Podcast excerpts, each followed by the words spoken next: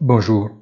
Selon les propos de la secrétaire au Trésor Janet Yellen, sans une solution politique, les États-Unis ne seront pas en mesure d'honorer leur dette début juin.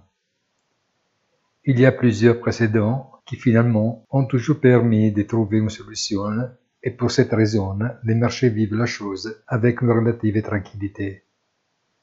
Mais les jours passent et la médiation avec les républicains se complexifie et le président Biden, aujourd'hui au G7 d'Hiroshima, devra avant tout rassurer les partenaires sur une solution rapide et positive du chaos qui s'est créé. Wall Street lui croit. Bonne journée et rendez-vous sur notre site easytradingfinance.it.